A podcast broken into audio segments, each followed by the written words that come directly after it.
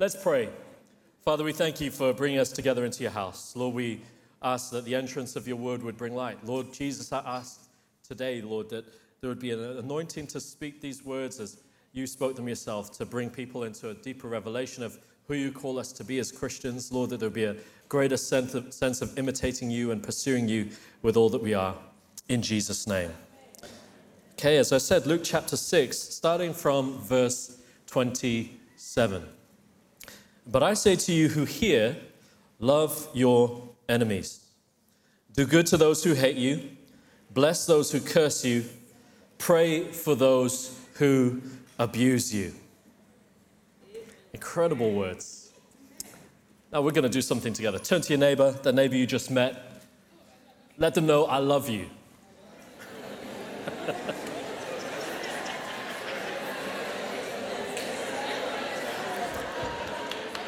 now, uh, so, so I can see some of you are having a lot of fun with this, but some of you are like staring straight ahead.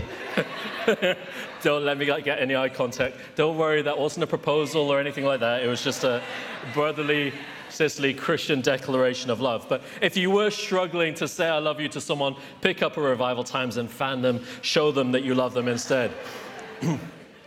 Now, if we can't say I love you to a, a, brother or sister in the faith, how are we ever even going to get to the place of loving the enemy who's on the outside?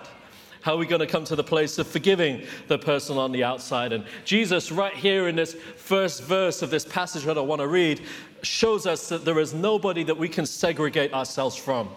The people that we would want to segregate on the basis of religion, color, race, sex, status, creed, and so on the Lord undoes all of that with this statement love your enemies. And we see immediately from that that this is not a soft love. This is a courageous love. This is a decision to step beyond ourselves and our own limitations and to see the person who is in front of us. And I say that deliberately the human being. So often we lose sight of the human being to all of the other categorizations that we might apply, yet Jesus calls us to love the person who is in front of us.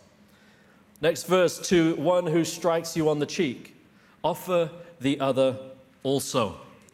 And from one who takes away your cloak, do not withhold your tunic either. Scott, that's the threads that you're about to lose. You know, I'm going to ask you for your jacket, and I'll take the shirt as well, but I don't think they'll fit. and it's not appropriate church context and all that. He's, he's getting a lot of lack of mercy these days. I'm sorry, sorry Scott. Let's bring the mercy back. But you know, the, the challenge is this that um, in real life, in, in, in facing challenges with loved ones, sometimes with family members, if you've got difficult family relationships, or if you've got quite healthy family relationships, but think about your friends, or if not friends, think about work. When you are in the context of real life, often it's the fight to survive. I, certainly remember that of the time before Christ, uh, where I would never ever be slow enough to let someone strike me on one cheek they would get knocked out before they'd strike me on one cheek. I don't know how you are with your words, maybe. Someone comes to give you an insult, and before they've even completed the insult, you've cut them down with the words that you have, never giving the opportunity for the other cheek to be turned. But what can so often happen in a Christian church context is as we get saved and uh, social circles become Christianized, we begin to withdraw from the real context in which these verses apply. We begin to surround ourselves with people who we don't consider enemies, and we never have the opportunity to turn and allow someone to strike the other cheek. We hide away in churches instead of engaging in real life. And there's a challenge there for us that these verses that Jesus is speaking are verses that we are to apply every day. They are the substance of the real life of the Christian. Christian life is not simply about a spiritual relationship with God, it's a relationship with God which then applies and impacts your everyday relationships. We don't bring our lovely Christianity, our Sunday best on a Sunday, and then go back to the dog eat dog world of Monday to Saturday. Rather, Jesus calls us to bring the kingdom with him. Next verse Give to everyone who begs from you, and from one who takes away your goods do not demand them back. I don't know about you, but I hate being ripped off. I hate it. If someone tries to scam me for money that they don't need or give me sell me a product that I don't need, I really get annoyed by that. But Jesus is saying something quite challenging here. Give to everyone who begs from you. Now we know that in a context uh, like of London today, we want to be wise stewards. I strongly encourage you if someone comes to beg from you, take them to Sainsbury's, take them to Tesco's, buy them lunch, buy them dinner. Do something that you can do. Don't simply give money to something that might end up being used in other ways. Uh, there are all sorts of gangs that operate in the area to raise funds through beggars and so on. We want to minister to the individual, but not feed crime. So we need to think how can we be good stewards with our money? How can we be blessers um, and be generous with our giving? Um, next verse. And as you wish that others would do to you, do so to them. If you love those who love you, what benefit is that to you? For even sinners love those who love them. And if you do good to those who do good to you, what benefit is that to you? For even sinners do the same. And if you lend to those from whom you expect to receive, what credit is that to you? Even sinners lend to sinners to get back the same amount. And here's where we begin to see Jesus' teaching take on some further depth. Uh, it begins to explain to us the kind of attitude and lifestyle that he's seeking for us to adopt. He's asking us to intentionally set up an asymmetry in our lives. An asymmetry is when something is not equal. You have a big and a small. And what he's saying is, so often in our interactions with people, we do things symmetrically. We try to identify people at the same level as us, have the same types of jobs as us, roughly the same sorts of ages as us, roughly the same sorts of stages of life, whether you're single, married, kids, and so on. And we try to symmetrize it so everyone is at the same level. So if I invite you round for dinner, I know that you are going to be able to invite me round for dinner. If I give a gift worth 20 pounds at your birthday, I know you're going to give me a gift worth 20 pounds. And everything is the same. Same, same. But what Jesus is saying is, I want you to deliberately set up intentional difference in your life large to small, small to large. An example in scripture are the Corban schemers. Now, that's not Jeremy Corbyn, uh, but the schemers who would do this they would take money that they knew they should give their parents to honor their parents, to look after their parents in elder, older age. They would take that money and instead give it to God. I say, you know what? I've donated to God on your behalf. So the parents are there thinking, you know, I thought when you would get old enough, you would send some money back my way. But now you're donating on my, my behalf to, to God? I would rather have had the money. I've faithfully given and tithed all my life. Now you're supposed to be sending the money back my way.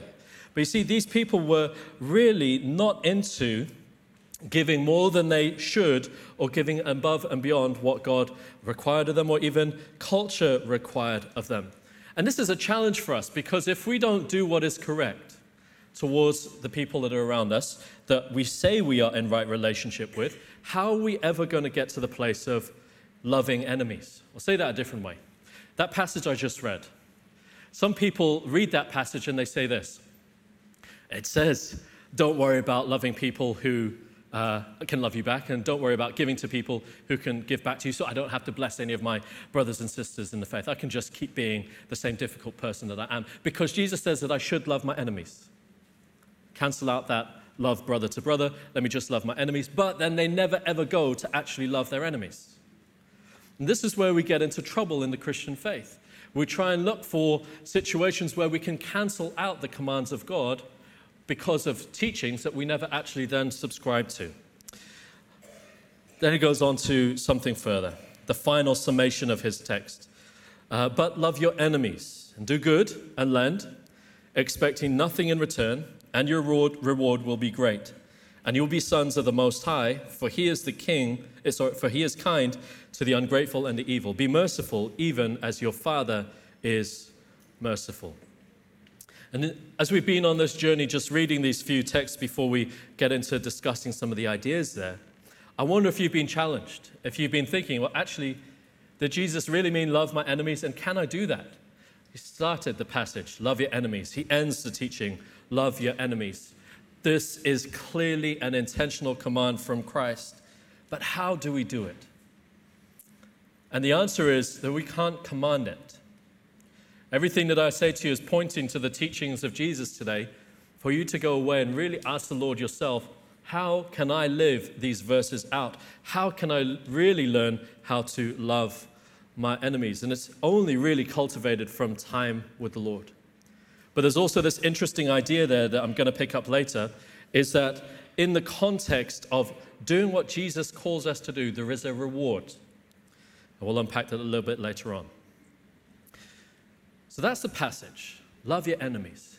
It looks like something. Taking uh, a strike on one cheek, then the other cheek. It looks like giving away your, your jacket if someone has need of it. It looks like giving to people who ask you for. It looks like looking for people that cannot ever pay you back to do so. This is a challenging idea. Actually, it's the first in history of this type of idea. If we think about what Jesus brought to the table, you know, we, many people acknowledge that Jesus Christ is a great teacher. He's much more than that. He is the Son of the living God. He eternally was and eternally will be. But what did he bring to this earth in the time that he spent here walking around among us? Solomon, the wisest cat to have walked the earth before Jesus, said, There is nothing new under the sun. So he was suggesting that there's no fresh ideas, but we see in this idea of Jesus soon that something incredible was invading our world. Now, the Old Testament gives us some perspectives on how to love people. And this obviously is formed in a historical cultural context alongside other cultural ideas. Uh, you'll hear a lot of reference if you spend any time looking at legal codes to the Code of Hammurabi as an example, uh, who was an ancient Babylonian king. And they'll explore and look at this idea of codes of conduct. And when we think about the Old Testament perspective, the Old Testament perspective already gives insight into how Jewish thought was quite different to other thoughts, and particularly when it came to this issue of how we are to love. But then we find when we move from Old Testament and other contexts into Christian context, we'll see that there's literally an entire paradigm shift that happens. Let me explain what I'm talking about with an example. It's probably easiest. Jesus is sitting down teaching and he's approached by a lawyer, and the lawyer asks him a question to test him. Matthew 22, verse 35. Teacher, which is the greatest commandment in the law? And we should all know this one. He said to him, You shall love the Lord your God with all your, all your, and all your mind. This is the great and first commandment. And the second is like it you shall love your neighbor as yourself. On these two commandments depend all the law and the prophets. Well, Jesus is evidently quoting the Old Testament, but I don't know if you knew this that he's quoting two separate verses and bringing them together for the very first time. The first one is in Deuteronomy 6, verse 4 and 5. Hear, O Israel, the Lord our God, the Lord is one. You shall love the Lord your God with all your heart, with all your soul, with all your might. This verse is actually quoted by every single praying Jew twice a day as part of a three verse prayer, well, sorry, three section of verses prayer that they bring together to remind themselves of their identity in God. And it's actually called the Shema Israel, which is to do with this, Hear, O Israel. And it refers to, from their perspective, a prayer that gives identity, but does much more than gives identity. In this prayer, these uh, the Jewish people, when they pray this prayer, are calling on God for the kingdom to come, the kingdom of heaven to be manifest in their lives. And so that's the one verse. On the other verse is Leviticus 19, wholly different location. It says, You shall not take vengeance or bear a grudge against the sons of your own people, but you shall love your neighbor as yourself. I am the Lord. And so these two verses are brought together for the first time in, Je- in Jesus' time. And he says, on these two depend the entirety of the law and the prophets. Basically, saying you can understand the entirety of the purpose of life if you can live out loving God and then loving your neighbor as yourself. However, For us today, we're really okay with that. We, we've been used to hearing these verses in context. We've been used to thinking of, of them in a Christian theology context. But at the time, this was totally unacceptable.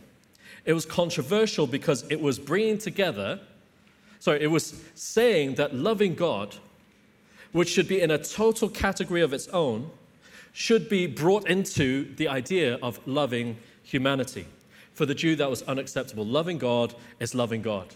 We can talk about human relations later, but keep him in a category of his own. Uh, to put it in an illustration form, this is like saying you must love your mistress as much as you love your wife. They should not be considered in the same context. Actually, you shouldn't have a mistress if you have a wife. But, you know, just saying, in case you're unclear about that. but with this is like it, Jesus is elevating man and linking man's love for God to man's love for one another. And that's fatal to the idea of individualism in our current context. You cannot be, uh, it's just me and God Christian. Cannot exist. If you were the one who says, I don't need any Christian friends, I don't need any Christian counsel, I don't need any Christian teachers because I've got my Bible and my God and it's just me and God, misunderstood Christianity. It's actually good to have you here because you shouldn't be here if you really believe that to be true. The reality is that we need each other. And when we love God, we are called to love one another. Death to individualism within a Christian context. So that gives an illustration. Jesus is bringing together two different ideas, putting them together in a helpful way, but they were pre existent ideas. You can find them in the Old Testament. However, with this one, this world changing idea, love your enemies. This does not exist anywhere, at any time, in any writings at all before Jesus Christ. That must signal to us how substantial and significant this teaching is going to be. Because most of our good ideas are really reformations of old ideas, but Jesus' unique idea flows out of his vision of love. It is controversial to bring together love and the people that you want to hate. It's controversial to bring together love and the people that you want to hate. And I deliberately say want, not should, because even though there are many reasons why we could hate people, you never should hate people. Jesus is challenging us to think about how we love them. And in that verse, he undoes entirely the punitive justice of eye for an eye that we find in the Old Testament. And I want to suggest to you that this is not just the pinnacle of thinking for Jesus' time, this is the high watermark. This is the Mount Everest watermark of ethics of all time. To love your enemy. Now, some people today have gone what they believe to be a bit further, uh, more spiritual, into the place of universalism that we have to love everyone and everything. And the fallacy of that thinking is it is naive about reality. There are people that we really will have to wrestle to love just because of the way they treat us and how they harm us and so on. It is an intentional decision, not simply a romantic idea. But much more than just being the first and unique idea of its time, Jesus goes on to embody the prince, uh, embody and demonstrate this loving your enemies. You know, what happens in our world today is that people come up with good ideas that later get debunked. So for the time, it sounds like a great idea, but later on it gets debunked. Okay?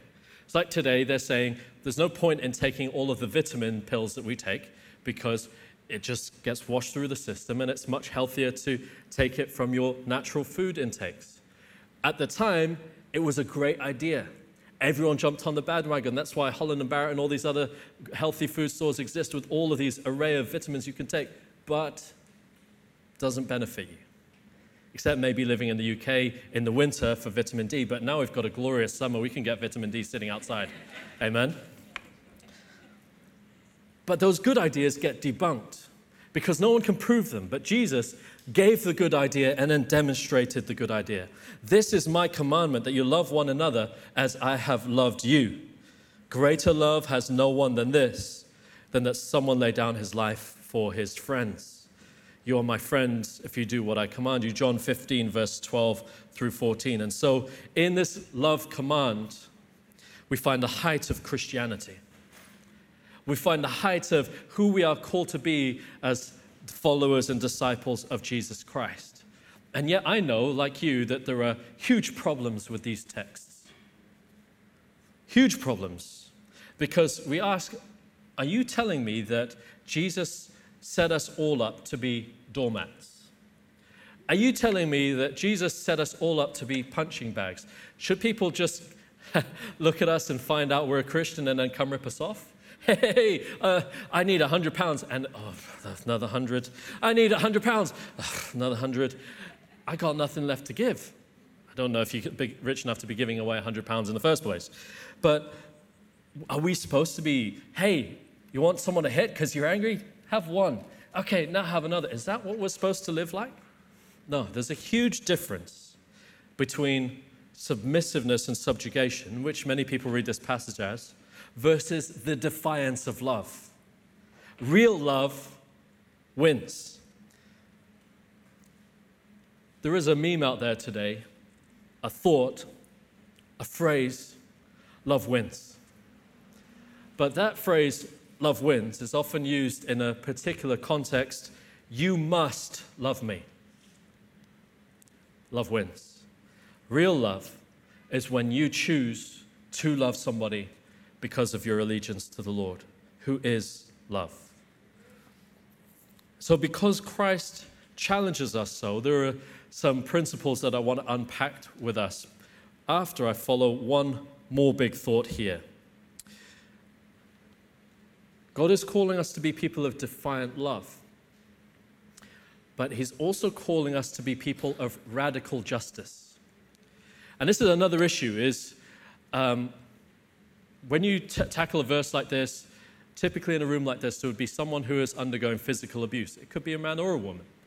It could be being beaten up in your own home by your husband or your wife, or in work contexts, in your friendship groups, and so on. And often people recognize the injustice of such things. That's why Jesus' teaching is so controversial. What? Are you telling us to accept the injustice of abuse? Need to be very crystal clear absolutely not. Jesus' command here is not intended to keep people locked in harmful, abusive relationships. It's not intended to keep people under submission to another person who uses verbal or physical force to control them. That is not the intention of these verses. Rather, though, they are verses which are intended to challenge all of us in our day to day experience. So if you find yourself in that sort of a scenario where you are being abused, you need to do the right thing. Doing the right thing means you need to call the police if you're being physically beaten up. It means you need to get authorities involved in setting some distance between person who's abusing you and yourself. That is the right thing for you to do. But when we are looking at life and when we're walking around and experiencing the challenges that we face, we find that these teachings presents some form of injustice from our point of view because it's modeling this idea that the powerful can keep abusing the weaker. Who, who, who would come and slap you? I mean, the context is uh, in a context of a superior invading uh, force, the Roman, uh, Roman Empire, that is subjugating the local nation. And it would be that a Roman citizen had many more rights than the local peoples. And they could make demands upon the local peoples. Rather than carry their own baggage or their own materials, they could command others to carry it for them. If they felt like slapping somebody, they could. Um, and so there's a, a very unjust context. But it looks like powerful people, weak people. And so often, the kind of preaching that we hear that is inconsistent really with Christ's teaching is that we just need to swap the positions. We need to become the powerful people and we need to put other people down in their place. And this is an issue of how we see justice. And I want to ask you do you have a punitive view of justice or a redemptive view of justice? Punishment is if somebody does wrong, something wrong, they should be punished. So if you do something wrong, eye for an eye. And what Jesus is doing for us here is introducing his redemptive view of justice. And his redemptive view of justice requires that we recognize something needs to change. We are not the judge, God is. Say it a different way. Let me try and explain this for us here today in a way that we can grab hold of.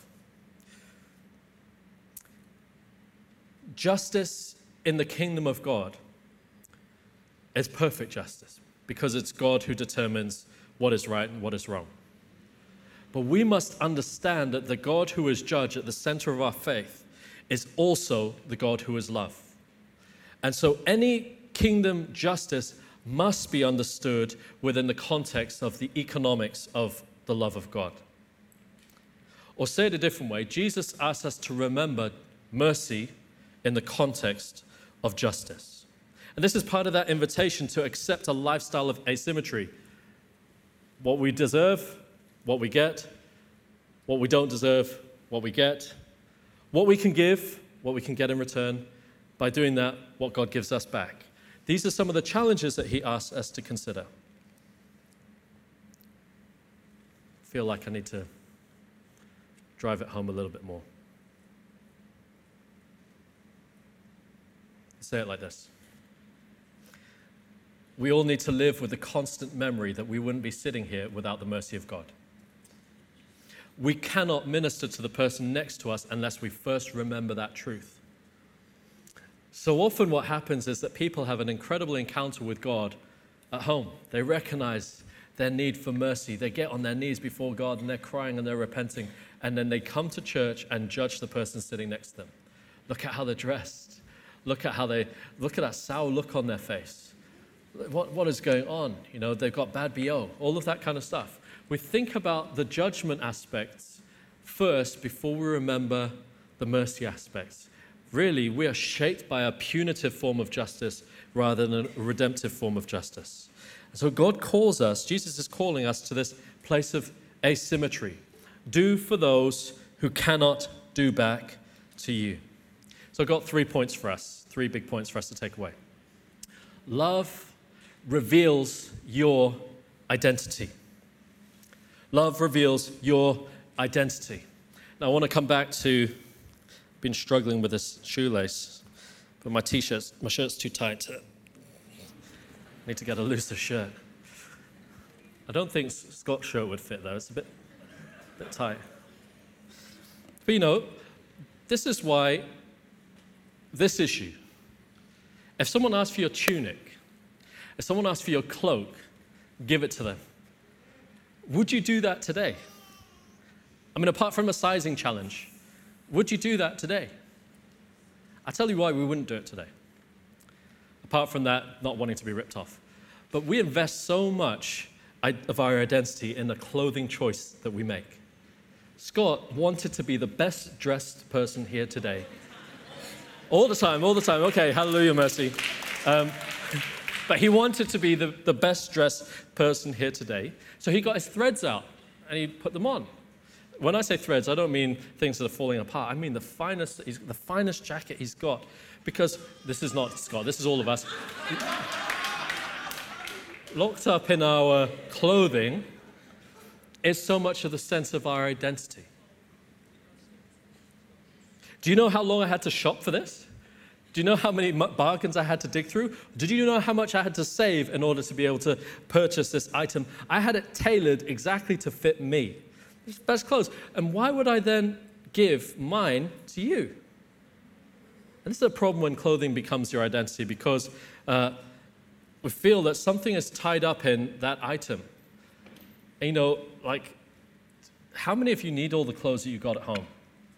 You need all the jackets you got, you need all the handbags, and need all the dresses, and need all the suits, and need all the shoes. How many do we do we need all of that? But no, it's because we've it's, it's part of our appearance, it's part of our construct, it's part of what we look like. Maybe it's part of our riches indirectly. Why should I share what I have accumulated with my life with somebody else? You know, the fascinating thing about some genuinely wealthy people is that you wouldn't know. You really wouldn't know. You see them on the street, they're wearing elastic band jeans because they're more comfortable than wearing a belt, and polo shirts that they bought for five bucks from a, uh, a mass. So you, you, and they're rolling in millions and they're just cruising. But then there are people who have to tie up their identity in their clothing. And yet Jesus says, listen, if you are in a place where you love your enemy, you'd be willing to give up your Armani. You'd be willing to give up your uh, I'm, Kate Spade. Uh, I'm, I'm, grasping now. I've lost, I've lost all the sense. Give me some good fashion tips, Scott. Huh? Hackett, okay. Uh, who else? You'd be give, willing to give it up for the person that's in front of you. You'd be willing to say, you know what, you need this more than I do. You need, okay, you, you want the jacket? Here, have the jacket. I've got the waistcoat as well. You want the waistcoat? Because we've got so much, but our identity, we need to surrender our identity in the clothing and recognize, you know what? Our new identity is in Christ. As sons and daughters of God, we've got a new identity. I don't quantify my riches by what I am clothed in on the outside. I quantify my riches by what I have to give from the inside, which is God's love placed in me for you. That's a feature of the children of God. So, love reveals your identity. Second, love receives a reward.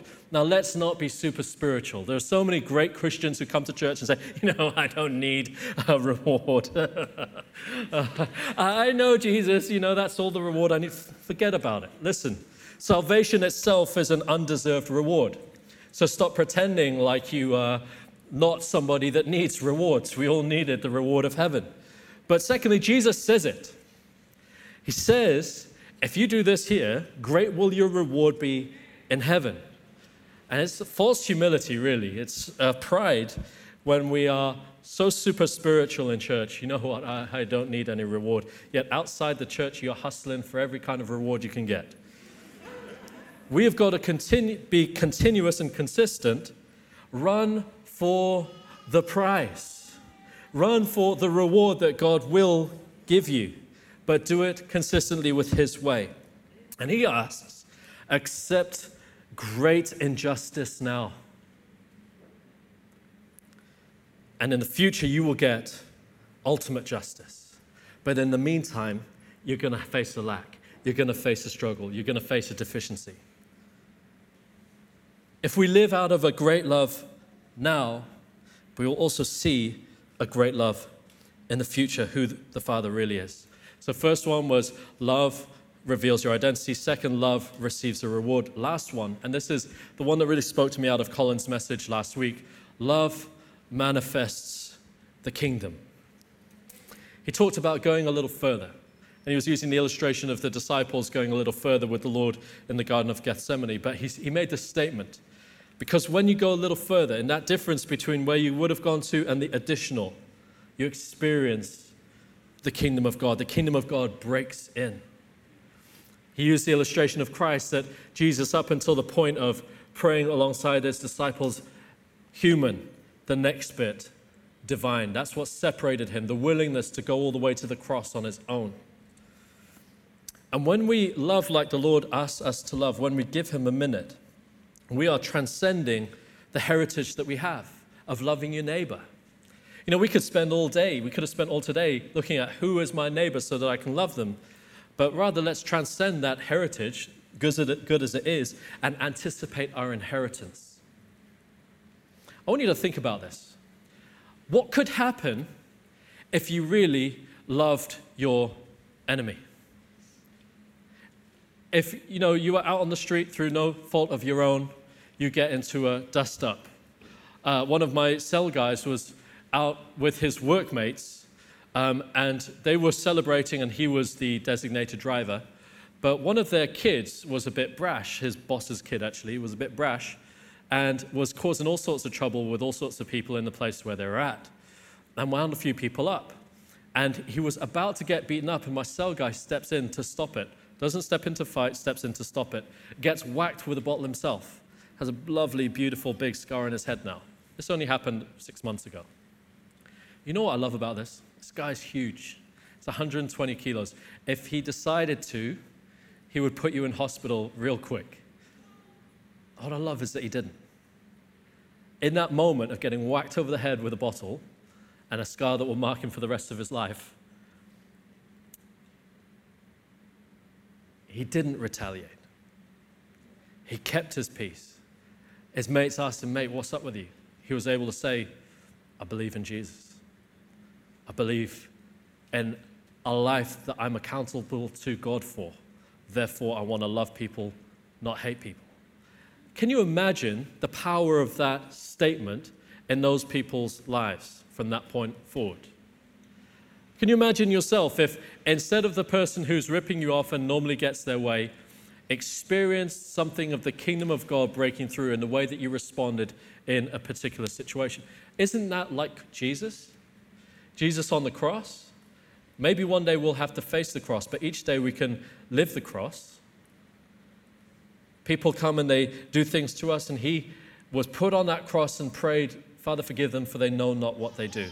He was loving his enemies. Stephen learned the same lesson. Stephen said, Lord, forgive them, they don't know what they do. The incredible thing of Stephen's life was that the kingdom of God broke through, and Paul got saved as a result of Stephen's testimony. Imagine what could happen if you loved your enemy. Because if you don't love your enemy, if you just hate your enemy in the same way that you're hate, they're hating you, you're just living this world. You're just living what this world has to offer. But the moment we obey Christ's words, love your enemy, we bring the reality of heaven into each of these moments. Say it a little bit differently for those of you who are uh, uh, winning motivated. If you like winning, this is not the route to losing. Rather, if you like winning, turning the other cheek, giving to those who beg of you, giving a tunic to those who ask of you, is learning how to win whatever the circumstance. As being someone who says, you know what, I believe in a higher power. I believe in his ability to move in this situation. I believe in being obedient to the word of the Lord. And you can flip every seeming disadvantage to your success to prompt people to ask the question, why did you act like that? So, finally, I want to just leave us with some practical uh, thoughts as we head out into the week. Scripture says, if someone requires of you to go one mile, go the extra with them. I want to ask you to go the extra mile with the Lord Jesus today.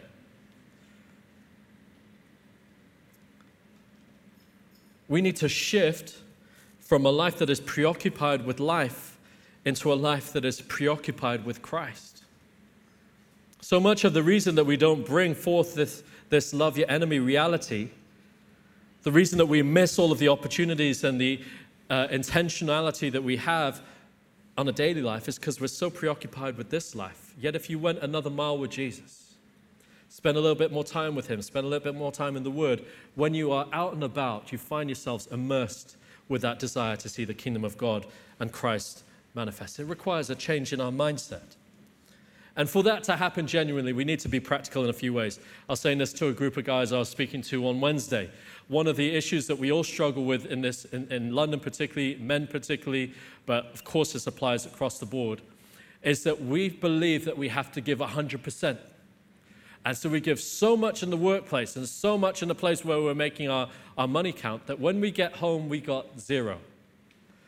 And the problem is to live this life, to live the love your enemy life, we've got to have something, not zero. You've got to have something in the tank, not nothing in the tank. If you get home and the first thing you do is collapse on your sofa and watch TV for the rest of the night, it's because you're living on zero.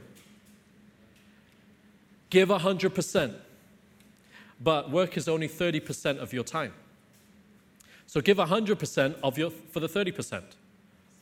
It's like if you had 100 pounds and you spent 100 pounds on a lovely dress, you got nothing when it comes to dinner time. Right? So spend 30 pounds on the dress, keep 20 for your food shopping. Save 50 for the future, maybe.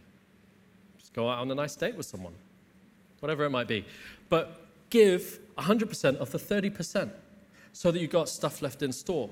So many of us are burning out on the warm up. We're just burning out on the small things that we're supposed to be doing instead of keeping some back for the areas where we're really going to start working out. You know what? Loving your family requires strength. Loving your friends and your disciples requires strength. Loving your enemy requires strength. And if we don't do it for the people that we love, Jesus, our family, our cell, how are we ever going to do it for the enemies? How are we ever going to keep back stuff that we can pour into their lives? No, we've got to start living intentionally with this idea in mind. For me to love my enemies, I need to be able to look after myself. How can I love my neighbor if I'm not loving myself? Bring us back to this idea, the big idea, Jesus' big idea. Love your enemies. Don't just come into the pinnacle of the human experience, come into the joy of imitating God even if it costs you your threads. Three thoughts go a little further for one another.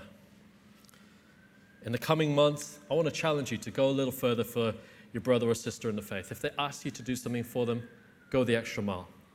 But more than that, go a little further for a stranger.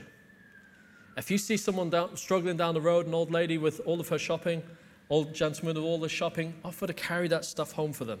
Just because you're a Christian not because you're trying to evangelize. You know, sometimes we only turn the love on when we're trying to reach someone for Jesus. Well, what about being a real Christian every single day and maybe getting the opportunities to share Christ in that context? Finally, go a little further in prayer. And just a final thought to leave you with with this asymmetry piece. A lot of us are putting in a huge amount without God. We're getting very little out. There's a, a scriptural perspective on that, that we toil and we work and yet our pockets have holes in them. Everything gets wasted away when we do it without God. But I want to challenge you in the place of going a little further in prayer, at least start to pray. Start to pray. Start to pray. Because whenever we pray, God puts in. Whenever we pray more, God puts in more. And I believe that we're being led into a situation, a season where we recognize that all of our efforts are going to get nothing, but all of our efforts in prayer are going to see a great outpouring of the Holy Spirit in our lives. I want to challenge you. These verses, they are to govern the rest of your life. They are to be the aspiration of the rest of our lives. So we need to cultivate every single day an opportunity for us to grow in each one of these. Amen? Let me pray for you. Father, we thank you for the privilege of knowing your Son Jesus. Lord, we ask, Lord, that you would speak to us. Speak to us in our time with you, speak to us in our prayer time. Lord, cause us to become a people that are cultivating that second mile relationship with you, Jesus. Because we know in that place that our hearts will be transformed to be men and women of love, men and women who are so overwhelmed with love that we can love the people around us, our immediate loved ones, our family, our friends, ourselves. But Lord, that we are so full of love that we've got more left over to love our enemies, to actually have time to pray for them, to pray for the inbreaking of the Holy Spirit in their lives. And we pray, Lord Jesus, that we would become a people that learn how to take those opportunities to turn the other cheek, take those opportunities to be generous in our giving, take those opportunities to be sacrificial with what we have, that our identity as people of Christ would show and shine through in a way that gives you great glory and honor. In Jesus' name we pray. Amen. Amen.